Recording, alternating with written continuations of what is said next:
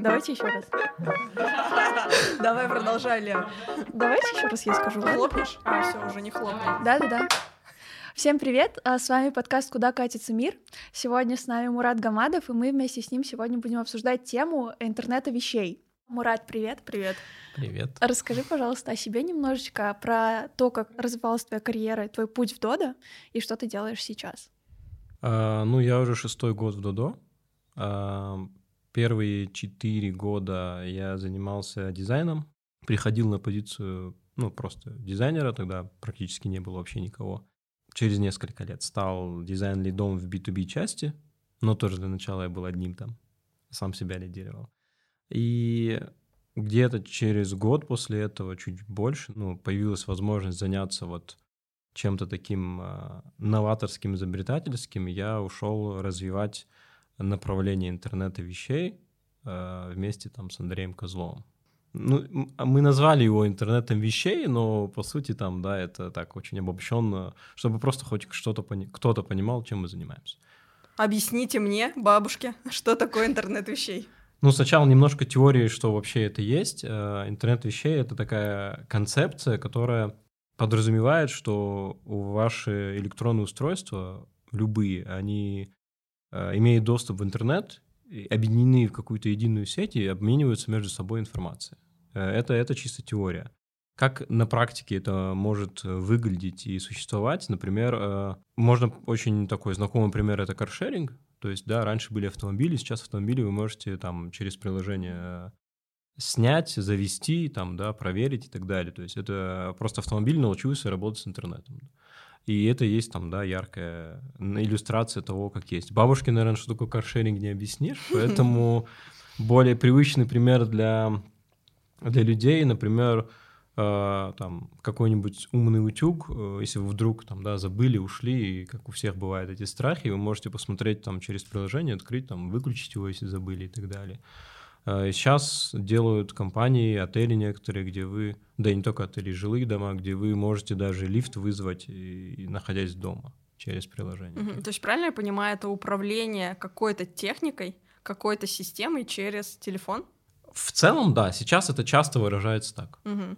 А как это применяется? То есть, как я поняла, что а, это может применяться лично, ну, то есть я как э, там отдельный человек могу этим пользоваться, но это может применяться еще и на уровне компании, помогать повышать эффективность а, процессов и так далее. Можешь вот про это поподробнее рассказать, возможно, на примере Дода, как в Дода применяется интернет вещей и где он работает? Ну, вообще, да, вообще, то есть это такая очень обширная вещь, это которая может касаться всего, да и сложно назвать это чем-то прям, знаешь, э, какой-то новой технологией только что придумано. Это скорее какое-то естественное развитие технологии, которое вот какую-то э, часть того, что вот развилось, которое объединили в какое-то теоретическое понятие. И здесь, э, если говорить, ну, про личное мы уже поговорили, про это, да, там уже Ну да. можно не говорить. Про Dodo сейчас, если в таком понимании, что мы прям управляем устройствами, то сейчас этого практически нет.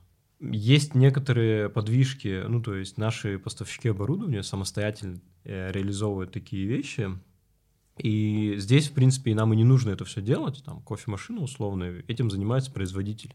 Сделать так, чтобы она была умная. С нашей стороны нужен только кооперация с ним для того, чтобы те данные, те возможности, которые эта машина даст, они связывались с нашей системой DDIS. Есть некоторые попытки вот того, что мы сейчас делаем в Drinkit, это умная выдача, да, когда мы свой девайс там, да, сделали хоть простенький, но тем не менее, и он действительно работает с интернетом в том смысле, что у нас есть трекинг, наши планшеты, они предоставляют нам информацию, ну, там, через DDIS. Вот. Я не знаю, можно ли назвать там трекинг интернетом вещей. В каком-то смысле, наверное, можно, но в общем, если говорить именно про оборудование, оборудование, которое мы знаем, то сейчас этого мало. И как это будет? Э, Это будет развиваться в ту сторону, что да, все производители будут дорабатывать свои устройства, там печи, кофемашины, т.д. и т.п. Это самое Мгм. такое распространенное. Оно, эти данные будут поставляться в DDIS, эти данные мы будем показывать там менеджерам, управляющему, у него всегда это будет на виду. Он э, ну, может и как, какие-то выводы делать, какие-то решения принимать. А это будет, скорее всего, какое-то управление на уровне всей сети, когда мы Мгм. там рецептуру напитка можем, да, там разом загрузив программу удаленно изменять. Вот А, такие. слушай, на самом деле то, что ты говоришь, очень интересно, но как обывателю, например, мне может быть непонятно, вот с точки зрения э, нашего нового классного стартапа Drinkit, если я пользователь и я э, прихожу в кофейню, э, вот сейчас я понимаю, что у меня есть возможность через приложение заказать себе кофе, прийти и на стойке с интерактивным табло, то есть вот прям на панели будет мое имя и номер заказа. А с точки зрения того, что нам это дает, для меня там условно, как для обывателя, это крутая фишка. Я пришла и кофе забрала там, где написано мое имя и, и все. А, ну и возможность сделать это через мобильное приложение. А с точки зрения внутренностей, что это дает э, компании, вот такая умная панель. Я чуть-чуть издалека начну. Во-первых, э, надо понимать, что многие устройства, которые сейчас даже уже привычные, они, если мы в отдельности просто рассматриваем, их польза не всегда очевидна. И в этом смысле, кстати, умная выдача, она вообще-то, ее основная цель как раз помощь баристе, а не там, да, гостю. Сейчас мы к этому подойдем. И в целом там, да, кофейня может вполне работать без нее. Ну, нет проблем. А, ну, также кофейня может, э, я не знаю, может, могла бы работать и без кофемашины, но просто это было бы чуть дольше и запарнее. И вообще роль всех технических инноваций обычно там, да, в общепите – это про то, чтобы немножко уменьшить э, количество действий, которые ты делаешь, потому что эти действия повторяются очень много, и вот даже одна, одно небольшое мизерное улучшение, ну, одной операции, оно в контексте там всего дня, всего месяца тебе прибавляет очень много, как, ну, дает профита, скажем Мгм. так. А что делает именно выдача? Самая большая проблема, э, ну, вообще давайте тогда о том, как она появилась, с чего. Просто наш разработчик Андрей, с кем мы, по сути, вдвоем сейчас этим всем занимаемся, он э, видел, что ребята, когда выдают заказ, они клеят стикер рядом с каждым там заказом, ну или напитком, если это обычно напиток. И, в общем-то, ну, как бы с этим можно вполне управляться, нет проблем, но ты понимаешь, что вот особенно когда пик утренний, что с этим есть некоторая возня. Вот просто тебе там нужно вот подойти, а ты приготовил напиток, он у тебя в руках. Ты должен подойти. Если на трекинге там у тебя на планшете все видно, то здесь ты подходишь на стол, ты должен сначала понять, а этот э, напиток, он на него стикер уже есть или нет.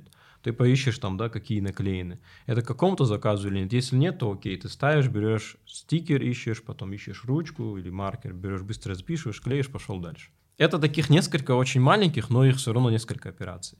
И он решил, что раз у нас эти данные и так есть, да, то есть мы знаем о том, что это за заказ вообще в целом в системе, мы знаем, кто этот клиент, эти все данные идут через DDIS, почему бы не попробовать просто вывести их на экранчик.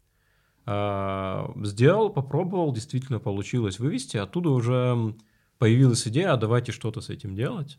Там уже подключились там Федор и Настя, потом меня подключил Федор, и мы как-то вот таким коллективным брейнштормом постепенно пришли к мысли, там были сначала идея более классическая, там какие-то стеллаж какой-то, еще что-то. В итоге мы пришли к самому простому стол, и, наверное, в этом есть наша главная инновация, что мы сделали это самым таким бесшовным, что ли, способом. То есть обычно, если где-то другие реализации смотреть, у вас там какой-то как э, сейф, куда ты Мгм. подходишь, там, не знаю, код вводишь, открываешь Мгм. дверь и так далее. Мы все это убрали, э, сделали просто встроенный в стол, вот тебе есть там экран твой, да, и теперь что делает бариста? Он просто идет, как бы, он тоже ищет э, номер ячейки, но ставит туда и, по крайней мере, он не пишет, не возится со стикерами. Это Мгм. мелочь, которая, тем не менее, очень сильно им помогает, особенно в пике.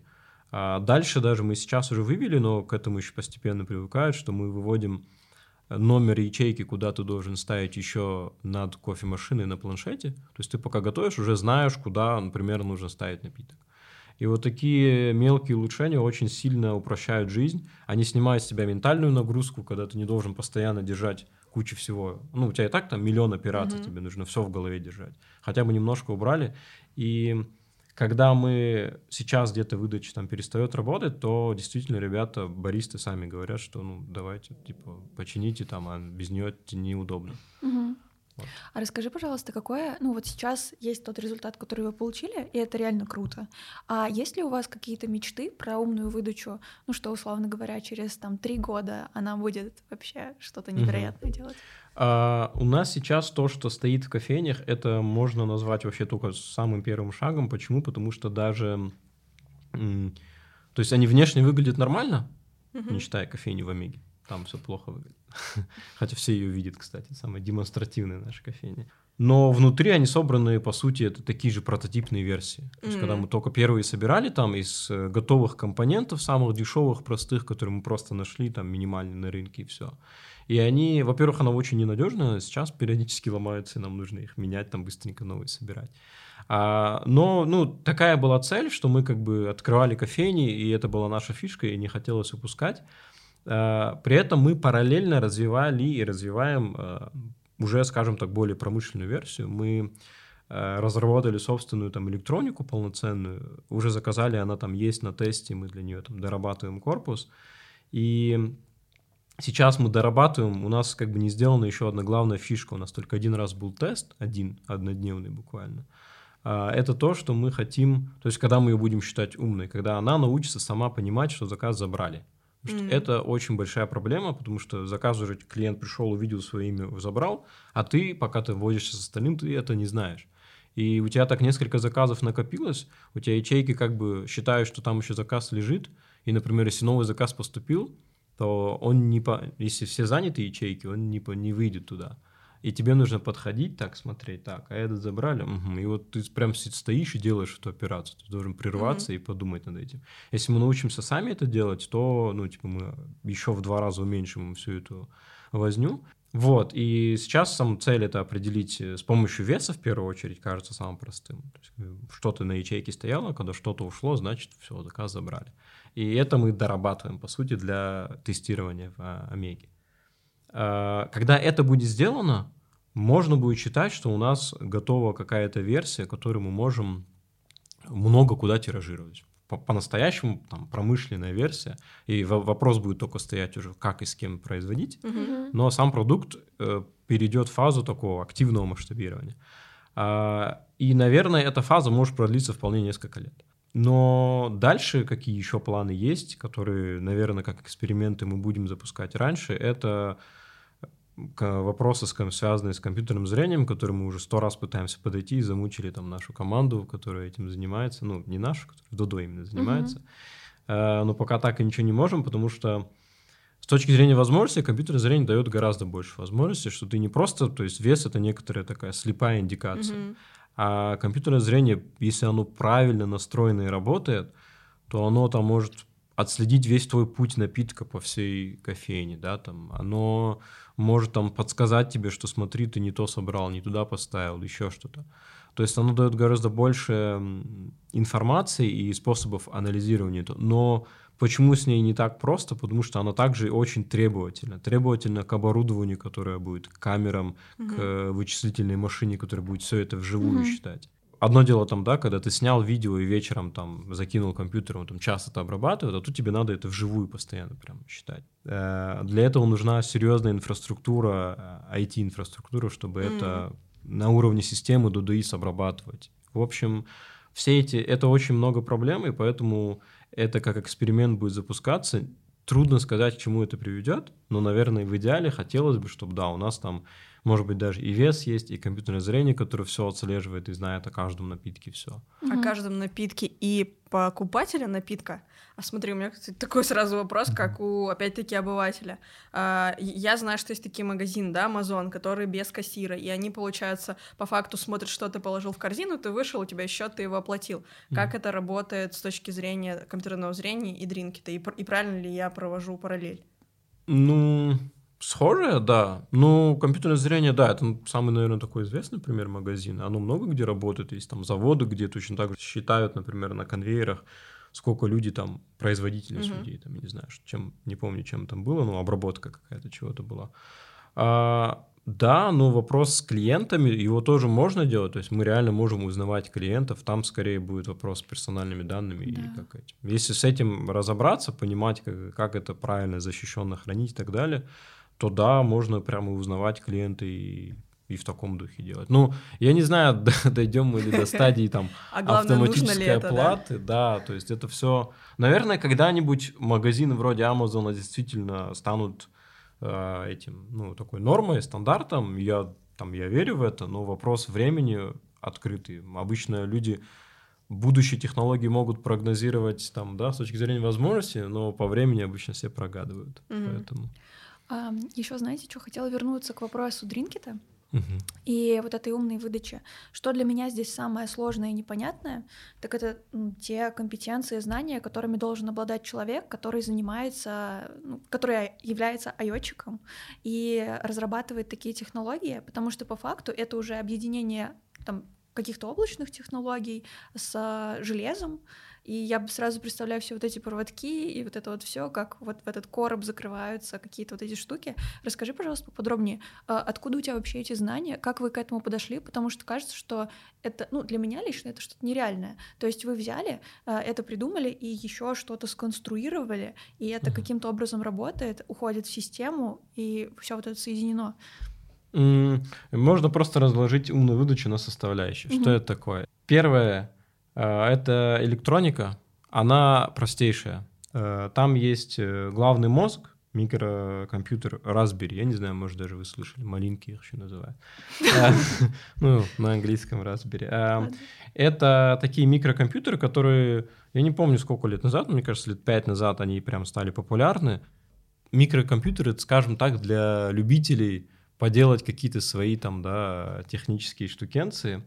А, Это просто как бы развитие компьютеров такое, когда ты вот упаковал все в маленькую штучку, и которая может тебе, ты можешь ее программировать и делать, я не знаю, там светодиодные какие-то шоу, там еще это т.д. и т.п.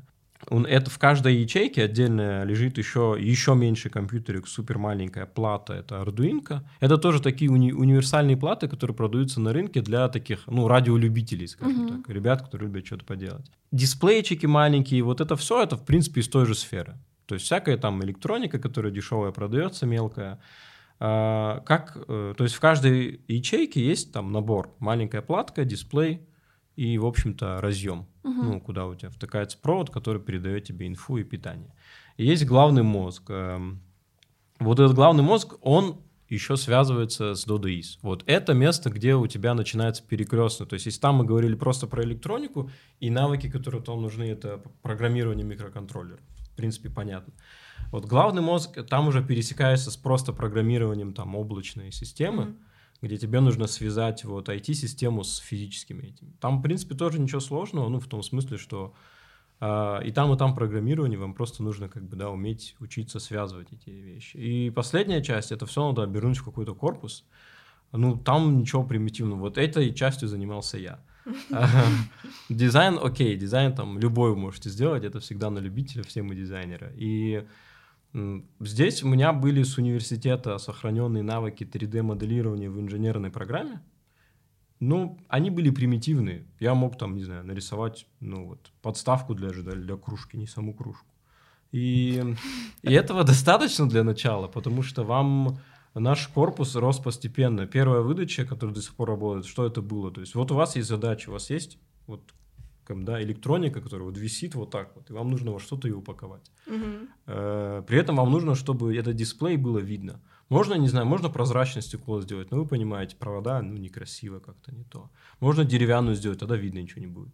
И просто берешь, окей, давайте стекло, которое потемнее. Э, Как сделать стекло потемнее? Гуглишь там стекольные фабрики, там, тонированное стекло, т.д. и т.п. В итоге мы просто... э, Было много проб и ошибок, да, как это сделать. Мы заказали цельное стекло с разметкой под ячейки, матированием, ну, как узоры на стекле. А при этом мы, во-первых, я сделал тонировку на него просто в, в- в автосалоне каком-то.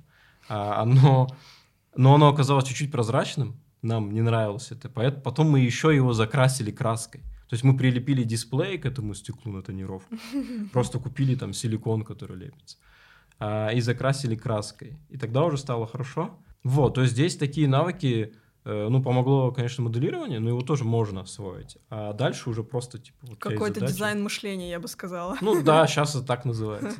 То есть вы никого не привлекали, потому что я думала, что кого-то привлекали, кто Работала команда.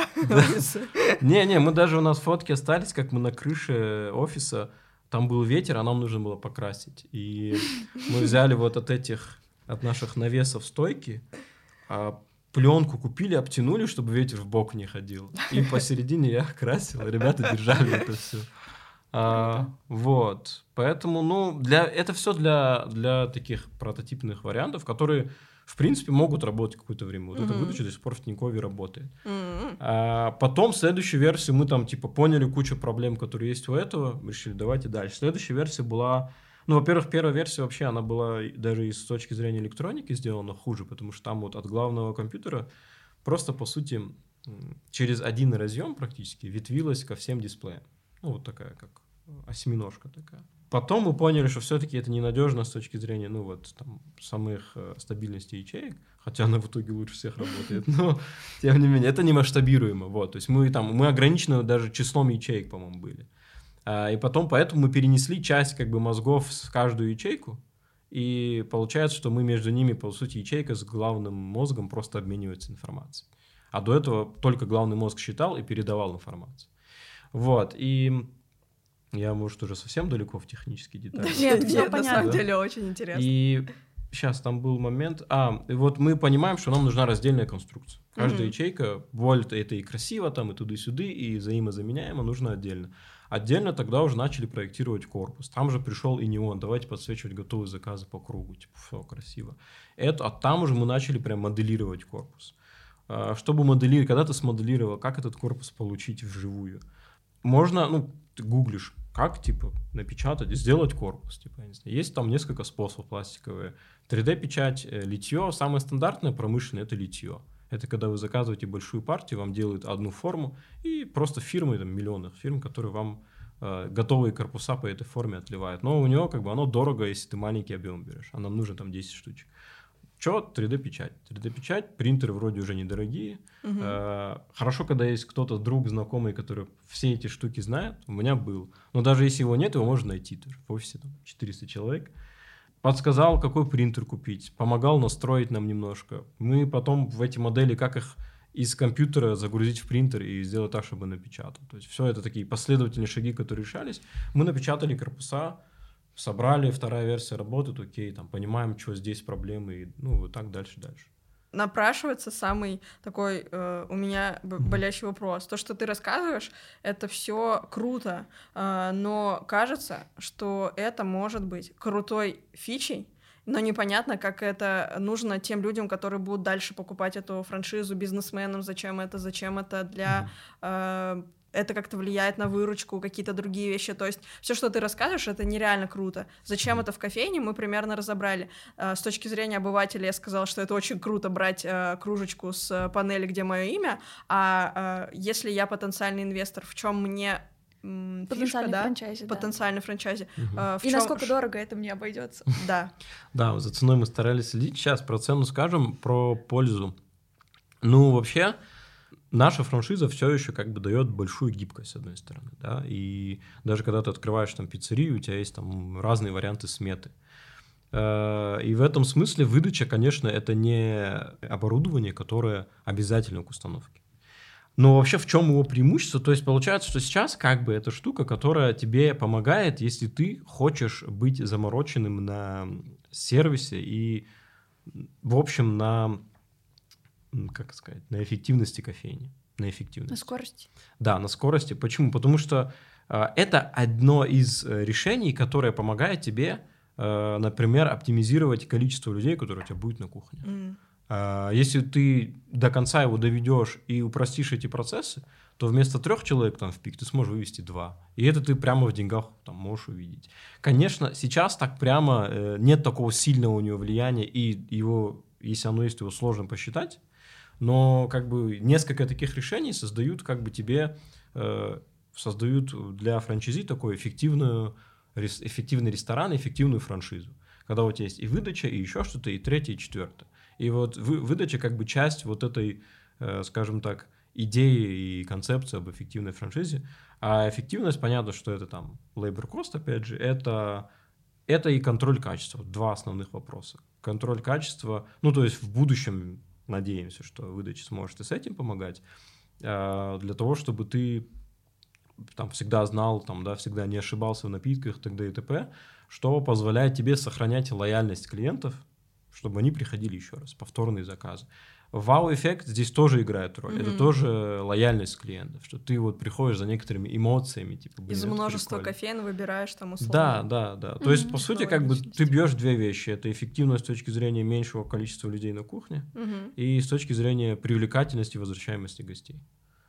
А есть? А, Ой, да. сори, ты договори, а я потом вопрос задам еще Ну, один. я про стоимость еще думал. А, да, это давай. лучше до или после? А, не вопроса? знаю. Давай, ты после. спрашивай. А у меня вопрос был, знаешь, какой? А, Мне просто любопытно всегда было, есть ли похожие примеры на рынке в целом, на мировом? На мировом, наверное, есть, просто надо попутешествовать, чтобы все увидеть. А, Мы ну вы, них вы, не в общем, не, не наталкивались. Ну, мы как, когда наши ребята, там, там Илья Жемайтис нам очень помогал, да, из Дринки-то, естественно, и они там бывали, например, в Китае, где тоже разные концепции. Там дизайнер Дринки-то другая, Наташа, она даже жила в Китае, пока все еще была дизайнером Дринки-то, и там тоже пыталась там, да, что-то посмотреть, там, нам что-то показывала. Э, В целом какая-то насмотренность у тех, кто так или иначе принимал участие в проекте, есть, Мгм. и нет такого, чтобы мы вот видели прям уже точные решения, хорошие и так далее. Какие-то решения есть. Э, Есть другие. э, Вот прям такого мы не видели. Мы видели, ну, там в, в целом, как бы сказать, ядро решения, оно плюс-минус будет одинаково у всех. Мгм. И у вас есть какие-то вот, а, я не знаю, это ячейки, там, разметка и так далее, куда ты должен поставить заказ. Дальше различия в деталях. И вот именно такое, как бы, комбинации деталей, как у нас, мы не видели. Э, Другие видели, когда там, ну вот я говорю, даже в, в России, в Москве есть KFC, который открыл там ресторан будущего, М. в котором есть... Ну, в чем у них заключалось? То есть там люди все, как обычно, готовят, но именно зона выдачи у них отличается тем, что там люди ставят как бы на конвейер еду, и перед выдачей это у них как бы стена одна, это перед ней есть э, робот-манипулятор. Этот манипуляторы, как и на автопроизводстве, Мгм, например, используются, такие большие. А, рука одна. И, и в, в стене как бы сделано 5 отсеков а, ячеек, куда он как бы такой определил и поставил. И на нем, на, с другой стороны, со стороны гостя, у тебя экран, где ты видишь тоже свое имя, номер, э, просто номер там. И там приходишь, по-моему, ты вбиваешь код, и у тебя дверца открывается. То есть вот такие вариации даже в Москве есть. Э, В мире тоже плюс-минус что-то в основном связано со стеллажами было. А, Вот. Именно как бы вот такой комбинации, чтобы мы прям в столе не видел. Поэтому мы даже патентовали, и, по-моему, я не помню, завершили просто нет, что наша инновация в том, что мы сделали это без всяких там препятствий. Да, это очень здорово. Вот я сейчас представила, что Мгм. я прихожу в, э, в KFC, в Макдональдс, другой крупный бренд э, фастфуда, и что мне всегда э, не очень нравится, когда они собирают заказ и начинают кричать там типа 156, 156, и там Да, кто-то не подходит. Если бы была такая умная панель, можно было просто подойти и забрать, и скорее всего, вот как ты говоришь, все, что это не просто эм, окошко, где есть твой номер заказа, это еще все-таки умная э, выдача, и можно как-то анализировать, сколько заказ лежал, там, почему его не забрали, еще что-то. То есть какие-то различные метрики, которые помогают делать бизнес э, проще, и э, операционные затраты даже на то, что лишний человек постоянно занят, на то, что вот на этой выдаче, это бы, наверное, облегчало, он мог поставить и уйти. Но, Ну, наверное, у них есть какое-то объяснение. Прокомментирую, что они сейчас, Макдональдс тоже так может делать, потому что у них есть экран, на котором ты выводишь готовый заказ.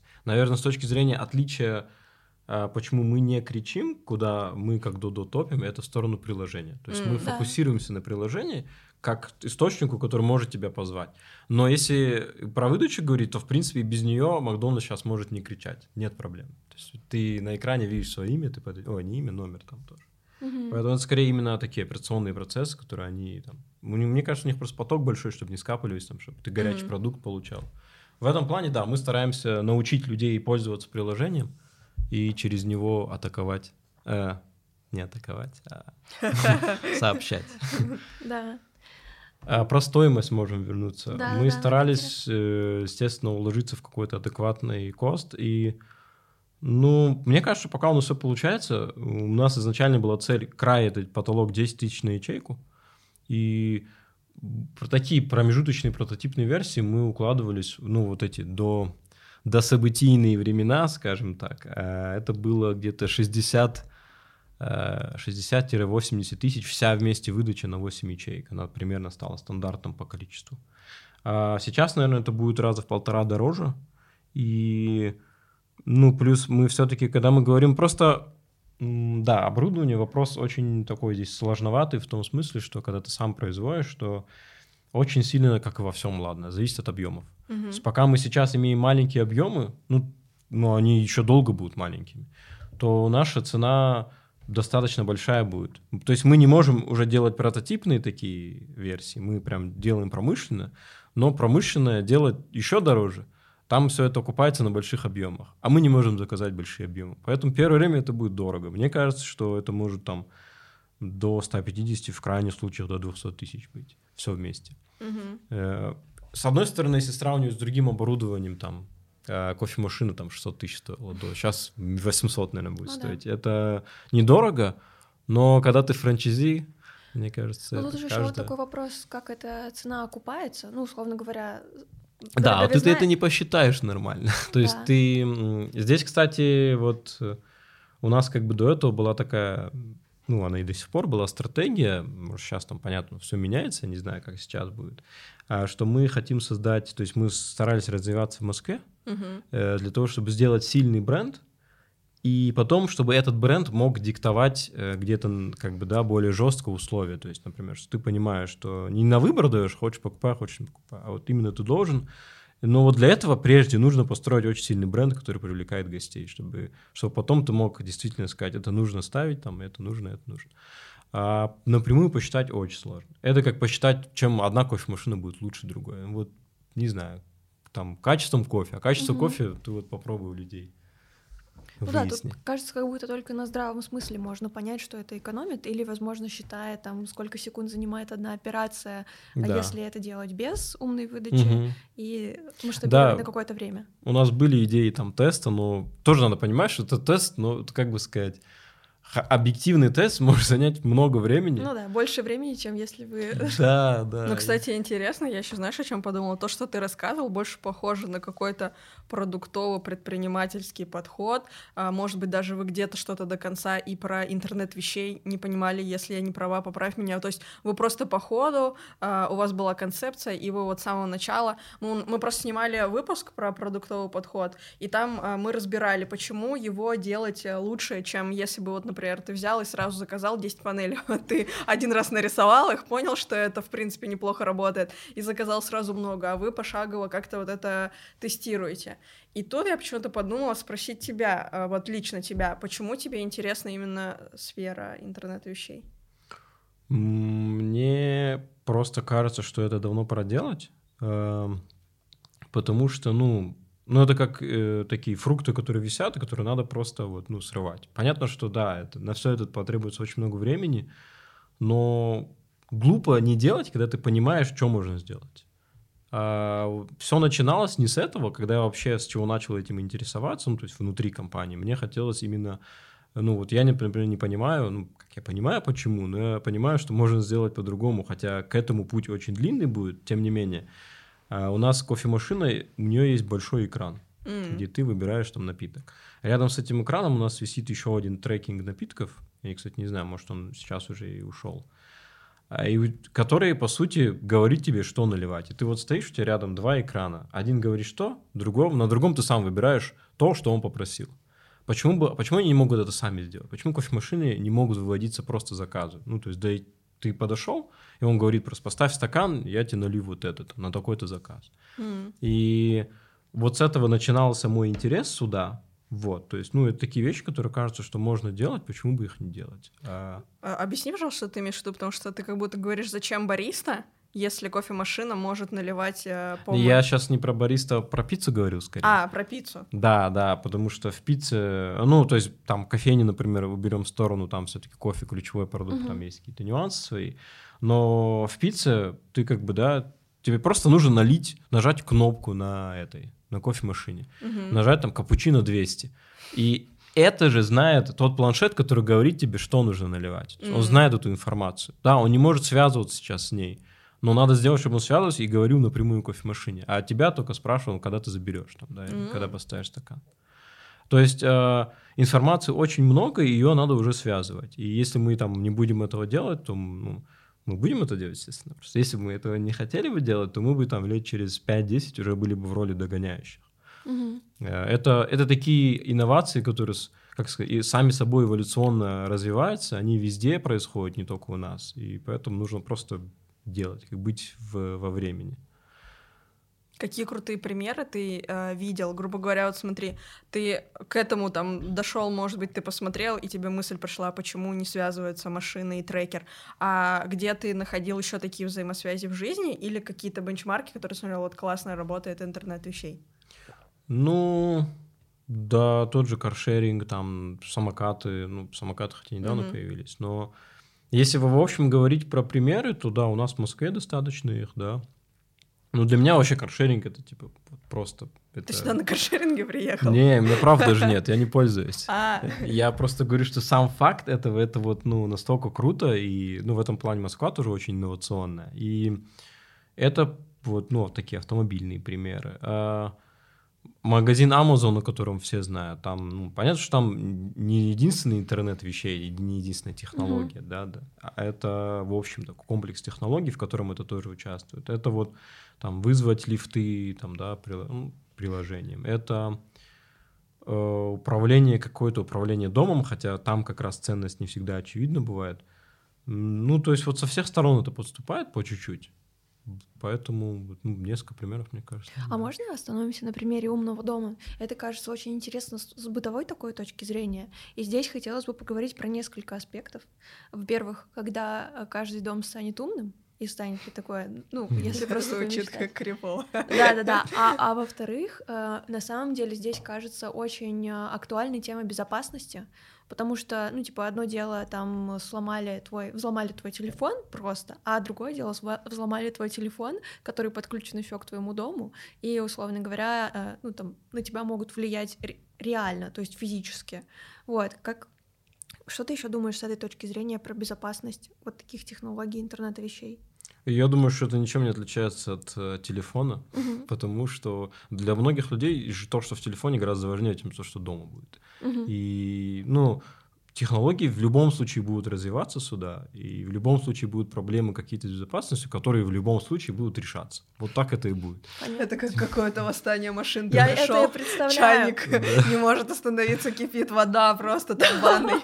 Нет, там на всем, конечно, как и в телефонах тоже, ты не можешь просто вот кто попало, то есть, да, тебе, чтобы взломать телефон, нужно, ну, быть человеком очень шарящим в этом. Угу. И чем дальше, тем сложнее это происходит. То есть э, это скорее скатывается в то, что у тебя весь доступ к персональным данным, да, перетекает там в сторону спецслужб просто и все, да. И здесь, мне кажется, будет тоже что-то такое. То есть ты не будет массово того, что ты кто угодно захотел, взял, взломал. Угу. На каждом приборе, конечно, будет какая-то своя защита, как в телефоне есть тоже миллион каких-то технологий. То есть ты, ну вот элементарно, твой электрический этот э, щиток в любом доме, да, он умеет свои там защиты который физически сделан как защита. То есть у тебя там материал там плавится, когда слишком большое напряжение. И эта защита это такой базовый стандарт. То есть э, не, не может быть э, ситуации, скажем так, когда эта штука, в принципе, в мире не бывает ситуации, когда эта штука должна испортиться. Да? То mm-hmm. есть она всегда будет срабатывать автоматически. И, и вот эти штуки, например, могут защитить тебя от самых плохих сценариев. Да, там тут доступ к данным, наверное, будет не в том, что чайник там решил сам закипеть. У него есть такой же автомат, который вообще не зависит от интернета вещей. А это просто из разряда будет часто чайник включаться, тебя будет бесить, ты его выключишь из сети. А я сейчас подумала про Теслу. Теслу можно назвать э, чем-то, что как и Думаю, интернет да. вещей, что э, по сути вот то, что я последнее понимаю, э, машина супер крутая, супер экологичная, все обновляется, но у нее столько может быть внутренних вещей, что у тебя как у пользователя начинает подгорать, что где-то что-то начинает э, периодически давать сбой, что кажется, что что, что, что я хочу сказать о том, э, это сложно это сложно реализуемые вещи, и иногда человеку кажется легче самому что-то сделать, завести машину, заправить бензином и поехать, нежели иметь э, что-то, э, что там будет обновляться, что-то без твоих действий. И когда ты едешь, и ты не держишь руки на руле, но машина сама ведет э, по дороге, mm-hmm. она сама управляет тобой. И тут даже какой-то, знаешь, вопрос больше мор- морально-этический. Вот как ты думаешь, э, машины по со временем, вот этот интернет вещей, он овладевает нами, он становится, с одной стороны, он облегчает нам жизнь с точки зрения бытовых условий, но и в то же время он, кажется, лишает нас какого-то опыта, который мы можем проживать и им как бы наслаждаться. Ну, не знаю, как- как-то вот у меня сейчас это возникло в голове. Думала ли ты об этом? Uh-huh. Или это, знаешь, такое надуманное старческий мой бабушкин мозг? Ну, вот тебе хочется, когда ты звонишь кому-нибудь, э, связываться сначала с телефонисткой, например, а потом, чтобы она тебя направляла. голубя Да, да, да, голубя сначала. Или хочется там лифтеру говорить, на какой этаж там нужно, чтобы вам потом... Это никому, мы даже не думаем об этом. Ну, потому что, ну, мы выросли в другом, и все, да, это будет нашей нормой. Я думаю, что здесь такие же проблемы. Ну, здесь также нет проблем, точнее. Да, мне кажется, сказал классную мысль, что, по сути, если смотреть на будущее поколение, которые будут рождаться в период, когда интернет вещей достигнет, ну, прям угу. не будет лагать машина. А да, то, она и сейчас супер. почти не лагает. То есть они тестируют все. Это, ну, то есть вот удобство этого все равно переплевывает вообще все. Да? Мы всегда боимся персональных данных, и риски с этой точки зрения растут. Если ты хочешь быть преступником, да, тебе сейчас намного сложнее это делать, чем там ты мог там Ты должен быть киберпреступником. Назад. Да, то, есть, кстати, в целом твоя, да, твоя роль и цели меняются. Но элементарно там спрятаться от людей, да, там сто раз сложнее сейчас, камеры везде и так далее. То есть такие вещи, с одной стороны, э, как сказать, мы, ну, я, наверное, про преступник плохой был пример. Да, нормально. А, с одной стороны, мы сами как бы мы выкладываем, ну, то есть мы боимся за личную жизнь, то есть есть страхи там, да, о наших персональных данных и так далее. С другой стороны, мы первые с удовольствием из-за того удобства, из-за того кайфа, который мы получаем, мы сами все выкладываем, мы там свои в Инстаграме, все, каждый шаг свой, да? да, да. То есть удобство все равно переплюнет вообще все, все страхи. И, и в общем-то, это нормально. Uh, ну, так прогресс и двигается, это ничего плохого в этом нет в конце концов, ну да, есть проблема сейчас тоже с персональными данными, но вот как сильно на эту жизнь нашу, это на жизнь влияет. То есть мы каждый день выходим, миллион раз пользуемся соцсетями, там, да, куча вещей, но ничего, как бы, да, какие-то иногда, которые происшествия случаются, они чуть-чуть что-то там поколыхнут и дальше спокойно живем. Ну, да. И они еще как раз все вот происшествия, наверное, которые эм, происходят, они же подсвечивают какие-то слепые зоны, слабые ну, места. Да, которые золотая. Тем самым, да, и, и усиливает эту систему. Я еще подумала вот про твой поинт, который ты сказала, что в целом э, все новые технологии, они же первым делом пользуются, ну, ими начинают пользоваться какие-то новаторы, люди, которые готовы к этим технологиям, а дальше mm-hmm. уже начинают, ну, они становятся более привычными, эти новаторы про это говорят и так далее, дальше это переходит к консерваторам, а дальше это тех, эти технологии становятся, ну, такими общепринятыми. Там есть, да, наверное, да. какой-то флоу. Когда-то станки тоже восставали против них. Не, мне, нравится быть новатором, и я еще вообще хотела добавить про, про, про дринкет, например. Это формирует новое потребление. Если раньше да. я там э, думала о том, как мне, мне там 10 минут до встречи, я такая, не ладно, я не успею попить кофе, то сейчас я понимаю, mm-hmm. я вышла из метро, заказала, зашла, взяла да, его, да, пошла, да, да. все успела, и это супер, это реально упрощает, улучшает с точки зрения восприятия удовольствия нашу жизнь, и мне кажется, что интернет вещей это какая-то просто, ну, там, пушка, ну, пушка, но шаг да, следующий шаг тех, технологичности. Когда-то мы тоже переходили в, там, ну, в общепите, да, там, от просто таких, как бы, забегаловок к каким-то вот... Вообще все, все те, например, когда мы приходишь в Макдональдс, KFC, неважно, да, ты видишь там все в оборудовании, это все следствие вот этого там ускорения, да, что нам нужно быстрее, да. нам нужно расшириться, там, да, систематизировать, и ну, наверное, тоже когда-то это было, ну вот, потеряем там уют, т.д. и т.п. Да, но интернет вещей, он, а, помимо того, что он вносит в нашу жизнь позитивные изменения, он а, убирает рабочие места, он э, все-таки вытесняет людей с рынка. Он говорит им, что то, что ты делал очень долго, мы сделаем намного быстрее и лучше. Мы э, задается тренд на новые профессии. И даже то, что ты говоришь, вот э, интернет вещей, Сейчас это может быть как какое-то модное слово, возможно, в будущем это профессия, которая будет необходима просто, ну, большинству людей. Не интернет вещей, не там, не, как правильно профессия твоя называется? Айотщик. Айотщик. А я вот Да нет, я вообще просто... Вот, изобретатели мне подсказали. Да, изобретатель, ну то есть люди, которые могут а, обслуживать эти машины, А, которые могут, дело, да. да, а, заниматься ими, и здесь есть большой, Сервис-менеджер. большой риск, большой риск на самом деле. Риск для кого и для чего? для людей, которые сейчас работают, и это их доход. Они, они не могут переучиться Которые- на айтишников. Да, тратить Да. больше времени. Я это много раз слышал. э, э, Я очень много слушал, читал одного экономиста с дождя Андрея Скажи. Мовчина. А, да. И я да. обожаю вообще все его лекции и прочее. В общем, он на этот вопрос тоже очень хорошо отвечал. И э, суть в том, что это делает не только интернет вещей, так делал прогресс всегда. А, Ну, то есть люди поэтому там против станков, опять же, выступали в свое время и так далее. То же самое, да, как э, это тоже Мовчан любит всегда говорить, что куда, ну, когда мы боимся за то, куда деть людей, которые останутся без работы, да, ну, а куда делись там телефонистки, куда делись лифтеры, куда-то делись. То есть, ну, в этом смысле рынок труда очень гибкая вещь. Люди всегда подстроятся и, да, примут новые правила. Все ли? Ну, конечно, не все. Всем будет легко? Ну, наверное, нет. Да? Там многие, кто вырос в этом и кто застанет старость в этих активных изменениях, но им тяжело будет. Но это происходило всегда. Здесь ничем новым наши времена эта технология не отличается.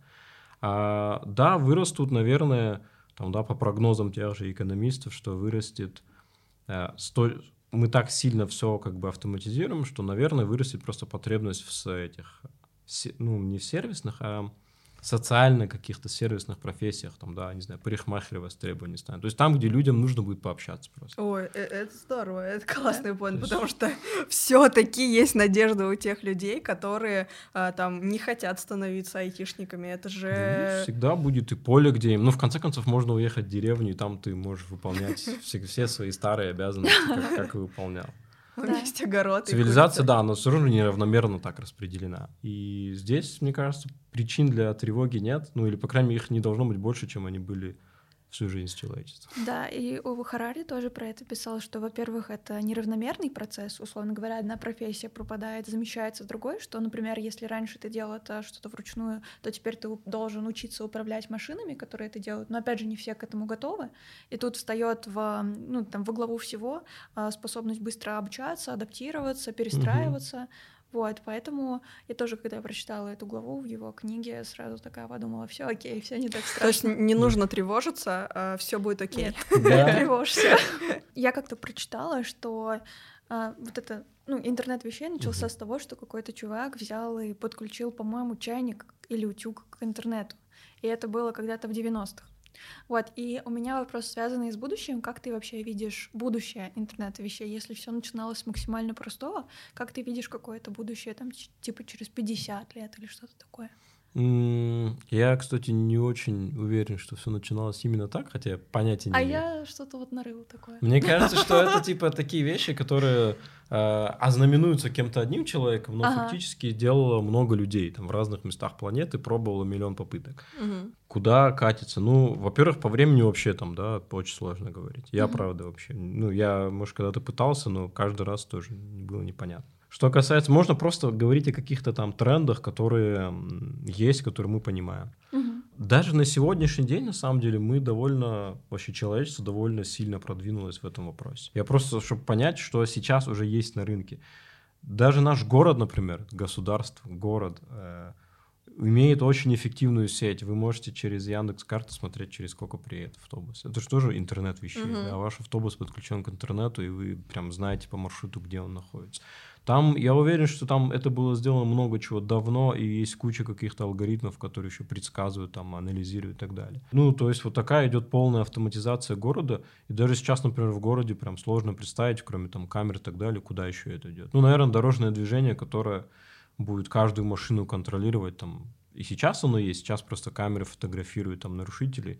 Может быть, дальше, наверное, и, наверное, это делается много чего э, в том, чтобы сами как бы автомобили обменивались между собой информацией. Там, это чтобы, когда а автопилот, я думаю, что он ну, там, на, на 20 веку-то точно будет. Мне кажется, там на горизонте, может, лет 20, когда он станет нормой в больших городах. И там, например, сами автомобили будут выбирать правильный маршрут, чтобы не создавать пробок. Это вот если в эту сферу. Автомобили будут выбирать пассажиров. Да, почему бы и нет? Может быть, сервисы, которые э, да, который реально в зависимости от рейтинга будет кого-то вести, а кого-то нет. Ну, в общем, все возможно. Э, это вот одно из направлений. Если говорить про наш ресторанный бизнес, то ближайшие годы основной вектор это просто умение этих машин ну, оборудование связано с интернетом и собирать и предоставлять эти данные. Угу. Ну и то, чтобы ты мог управлять через них. И принимать решения дальше какие-то на базе. Да, дальше принимать решения, но как бы до стадии полноценного принятия решений там очень много времени, когда будут обучать эти машины. Угу. Вот. Про дом, например, что вот прямо сейчас я вот в прошлом году уже собирался, потом в конце года что-то как-то отложил.